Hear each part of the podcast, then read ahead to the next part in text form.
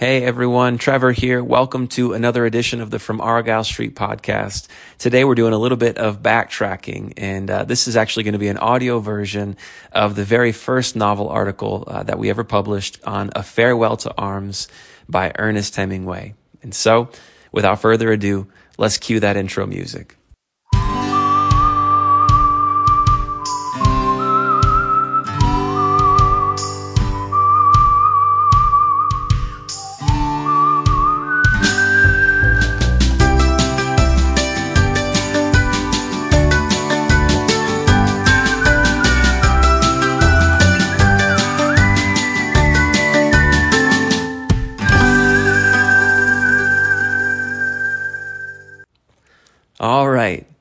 Farewell to Arms by Ernest Hemingway. First published in 1929, A Farewell to Arms is a bold and beautiful novel that cemented Hemingway's reputation as one of the world's greatest authors. When first cracking its covers, I of course patted myself on the back for foraging into the work of such a literary giant. This selection alone, I considered, must confirm the validity of my tastes. Then, I actually read the book. Upon finally closing those same covers, I reflected on how much the considerable amount of time spent between them felt bleak, tedious, confusing, and at the end of the day, just plain unsatisfying. Plus, for all the effort, I hardly understood the book at all. In that first venture into Hemingway, I stumbled over obstacles that I believe deter many from a more satisfying interaction with his works. Years later, once I had earned the courage to return, I read the novel again. And that second reading truly was gold. At the conclusion, I relished in the satisfaction that came from not only enjoying such a significant literary work, but also from understanding it. My hope here is to help you, should you so desire, to feel that same warm glow of satisfaction. Story recap. The story centers on a developing romance between Lieutenant Henry and Catherine Barkley throughout his involvement in World War I. He is a young American serving as an ambulance driver for the Red Cross with the Italian Army. Early on, he's injured by a mortar shell during an attack and spends the next several months recovering in a hospital under the care of his nurse, Catherine Barkley. Throughout his convalescence, their budding yet messy romance blooms. However, following his recovery, Henry is returned to the front. A massive retreat of the Italian army follows, which Henry barely survives. This experience leads him to desert the war altogether as he and Catherine escape to Switzerland, where after a short time, the novel ends in tragedy and loss. That, in broad strokes, is the story. The final scene of the book is perhaps also the most memorable. Throughout their escape to Switzerland, Catherine is pregnant. A few months after arriving, Catherine goes into labor, but the child dies. Then Catherine herself undergoes complications, and she too, tragically, dies. In the final scene, Lieutenant Henry leaves the hospital and walks back to their hotel room alone in the rain. Hemingway wrote and rewrote this ending 47 times before finally reaching the form that satisfied him. This is not only the most tragic and emotional scene, but is also, I believe, the tip of the spear concerning the actual meaning of this book. An interpretation fire and rain. One detail referred to constantly throughout every portion of the novel is the presence of rain. It's always raining, which at first seems so small as to be insignificant. However, the rain is a key motif and is symbolic of something far greater. Being a war novel, part of what Hemingway details is Lieutenant Henry's various attempts to cope with the realities of war. Along with the other soldiers, he frequents a brothel, he drinks enormous amounts of alcohol. Even the development of his relationship with Catherine Barkley may be understood in this light, as well as his relationship toward God. Henry has several conversations with a priest which reveal Henry's ambivalence with God. The priest notices that he has some openness, which is where his fondness for Henry comes from. Yet Henry's other indulgences would be considered anything but devout. On several occasions, the priest attempts to convince Henry of the importance of God. He listens, but never moves beyond just listening. Each of these avenues sex, drink, love, and God is an attempt to find solace from the ravages of war and ultimately of life. Lieutenant Henry's favored routes are surely drink and love. The, la- the latter route even seems ready to yield a lasting success and escape from the war, a final farewell to arms, when he escapes to Switzerland with the pregnant Catherine Barkley. Then, during labor and delivery, the child dies. After learning this news, Lieutenant Henry sits in the hospital hallway contemplating death from a strangely detached perspective, and he recounts a simple memory from earlier in the war. This memory serves as the interpretive key for the novel. Once in camp, I put a log on top of the fire and it was full of ants. As it commenced to burn, the ants swarmed out and went first toward the center where the fire was, then turned back and ran toward the end. When there were enough on the end, they fell off into the fire. Some got out, their bodies burnt and flattened, and went off not knowing where they were going. But most of them went toward the fire, and then back toward the end, and swarmed on the cool end, and finally fell off into the fire. I remember, I remember thinking at the time that it was the end of the world and a splendid chance to be a messiah and lift the log off the fire and throw it out where the ants could get off onto the ground. But I did not do anything but throw a tin cup of water on the log so that I would have the cup empty to put whiskey in before I added water to it. I think the cup of water on the burning log only steamed the ants. Shortly after he recounts this memory, a nurse delivers the news to him that complications have arisen with Catherine as well. Immediately, his emotional detachment is destroyed. Since he isn't allowed in her room, he sits in the hallway knowing she is struggling to survive and experiences a traumatic moment of panic and extreme distress. For the first time in the novel, he turns fully to God, pleading for help, offering an anguished prayer. Then Catherine dies. He hangs about the hospital and attempts to say goodbye, but nothing about it feels right. She's gone. So he leaves the hospital and walks back to his hotel room in the rain. The memory he recounts of fire and ants is a metaphor that reveals the meaning of this tragic closing scene. The ants represent humanity. The fire stands for the suffering of this life, specifically in the experiences of war, injury, and the loss of Catherine and their child. Lieutenant Henry is in the place of God in the memory, with his position toward the suffering ants being similar to that of God's towards humanity in the midst of the war. In the memory, he looks down on the plight of the ants that he himself placed them in and considers saving them, considers removing them from their suffering, something he could do with ease. And yet instead, he only tosses the water from his tin cup on the log, not to help them, but simply to empty his cup so he could fill it with whiskey. The act was not one of compassion, but indifference. This piece of the metaphor connects and gives meaning to the rain motif so dominant throughout the story.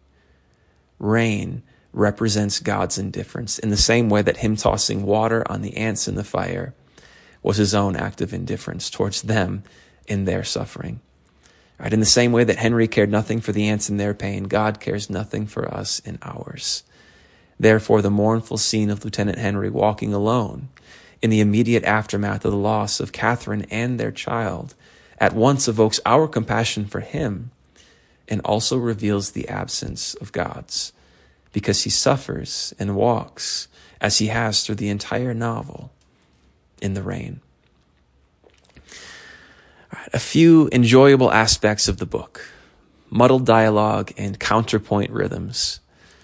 There are other aspects of the book, apart from its meaning, that are also part of its enjoyment. One example being Hemingway's innovations in dialogue. His use of dialogue is always masterful, even when written according to the typical rules of style and formatting, which is true for most of the book. But occasionally, he muddles chunks of dialogue into bulky, messy paragraphs, tangled and spilling over.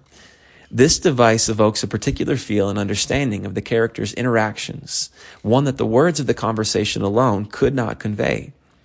Hemingway's inventive artistry along these lines is part of what makes the book so enjoyable. But beyond dialogue, the book is also famous for its constant and repetitive use of the conjunction and in order to create a rhythmic effect for the reader, an idea Hemingway adapted from the counterpoint compositions of Johann Sebastian Bach. From the opening page, this feature characterizes the novel. In the late summer of that year, we lived in a house in a village that looked across the river and the plain to the mountains. In the bed of the river, there were pebbles and boulders, dry and white in the sun, and the water was clear and swiftly moving and blue in the channels. Troops went by the house and down the road, and the dust they raised powdered the leaves of the trees. The trunks of the trees were too dusty, and the leaves fell early that year. And we saw the troops marching along the road, and the dust rising, and leaves, stirred by the breeze, falling, and the soldiers marching, and afterward, the road bare and white, except for the leaves. 14 times in a single paragraph, he uses the conjunction to compose this rhythm. This rhythmic innovation is one of the uniquely enjoyable and beautiful aspects of the novel. And if I could go off script here for just a minute, I think it's funny that sometimes people who don't enjoy fiction a whole lot, uh, one of the criticisms that they'll lay against it is that writers will go on and on and on uh, describing these scenes, right? And wish that they would just get to the point. And I think what's kind of interesting is that in this, even in this paragraph here, Hemingway is providing description, right? That's, that's what it is. He's basically describing a landscape. And yet that's not all that's happening, right? Part of what he's doing here is rhythm. And, and so I think sometimes people will get caught up, uh, almost like wearing out their imagination, thinking that they have to picture and visualize everything that takes place within uh, sometimes what can be wordy descriptions. And I think what this shows us right here, what Hemingway teaches us here, is that sometimes the, the best that's to be, to be found from those descriptions isn't actually the, the visualization of them. That's part of it. But sometimes it's just the rhythm or so even something else that's at play. And so, uh, if that's something that has bothered you in your own reading, uh, maybe the next time you find yourself bogged down by some description, uh, look instead to the rhythm and see how that might be part of what's taking place there. All right, now closing thoughts. A beautiful complaint. A final reason why A Farewell to Arms is a worthwhile read is that it offers an account of World War I from someone who was physically there. Just like Lieutenant Henry, Hemingway himself was an ambulance driver for the American Red Cross, serving on the Italian front. He too was injured by a mortar shell and fell into a romance with his own nurse while healing. For these reasons, the novel has long been regarded as depicting a realistic sense of what World War I was truly like.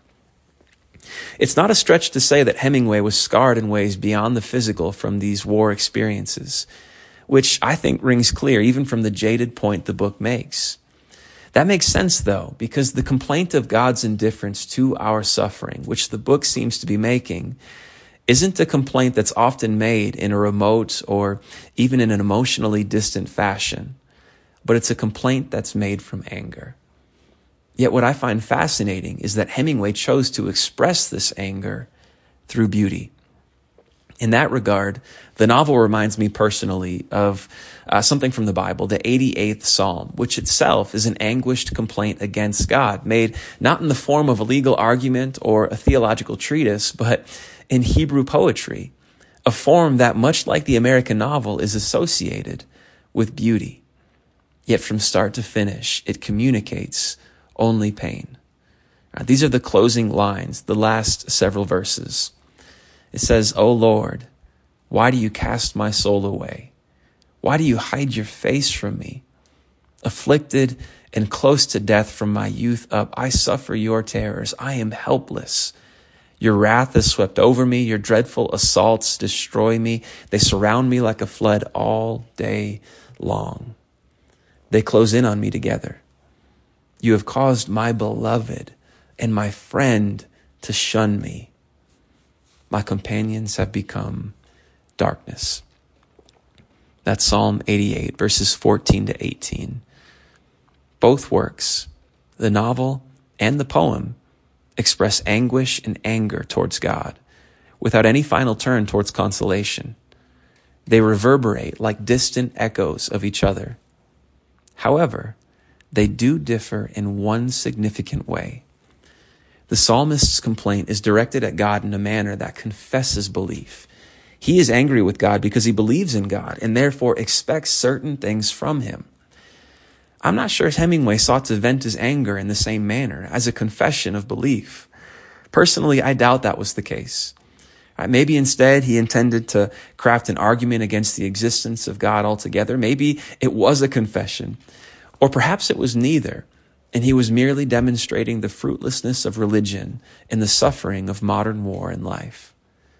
Regardless of what he intended, the novel leads us all to wrestle with the location of God in our suffering. Is God with us or against us, indifferent, or even there at all? It's a question easily dispensed with when life is good. But when suffering finds us, our thoughts often turn upward. Perhaps a farewell to arms is an opportunity to consider the matter before we're forced to, to study the rain before we're found in the fire, to find God before our suffering so narrows our view that we refuse to search altogether. If nothing else, it may lead us to find that despite all of the agony and loss that mark this life, there is still beauty.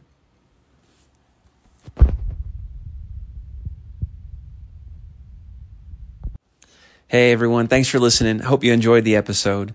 Now here is an additional clue for June. Poor H was too distressed to smile, but the old man laughed loud and joyously shook up the details of his anatomy from head to foot, and ended by saying that such a laugh was money in a man's pocket because it cut down on the doctor's bills, like everything.